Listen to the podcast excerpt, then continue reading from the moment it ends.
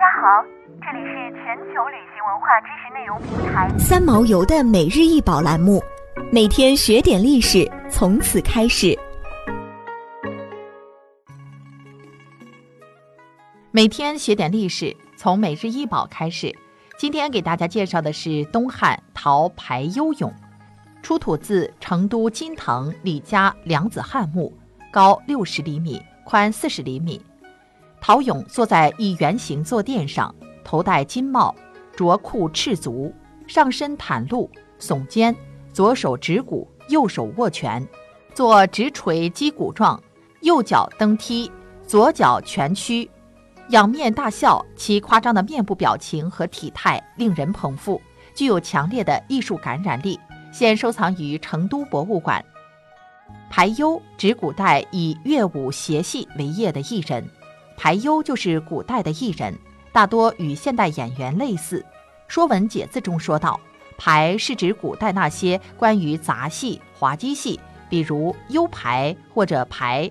排又指诙谐、滑稽、幽默之意，比如文学创作中的排文。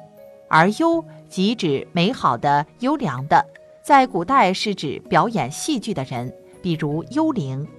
排忧。智齿在战国时期已经出现，但目前发现最早的排忧俑是西汉早期。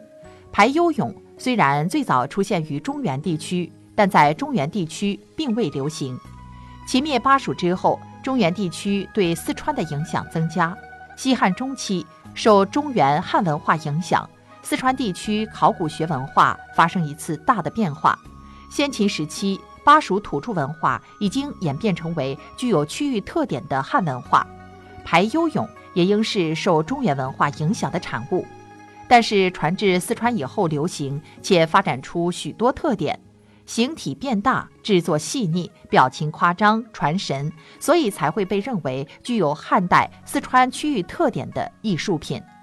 排忧俑的流行还与四川汉代社会经济的发展有密切的关系。汉代四川经济富庶，为厚葬提供了经济基础。厚葬之风盛行，用排忧俑以及其他大量陶俑随葬，成为四川东汉墓葬的一个重要葬俗。陶排忧俑出现在墓葬之中，应与视死如生的思想有关。将排忧俑葬入墓中，使墓主不仅生前享受排忧的表演。死后仍然希望在阴间继续得到排忧所带来的快乐，或许还有鱼神的功能，助墓主升仙。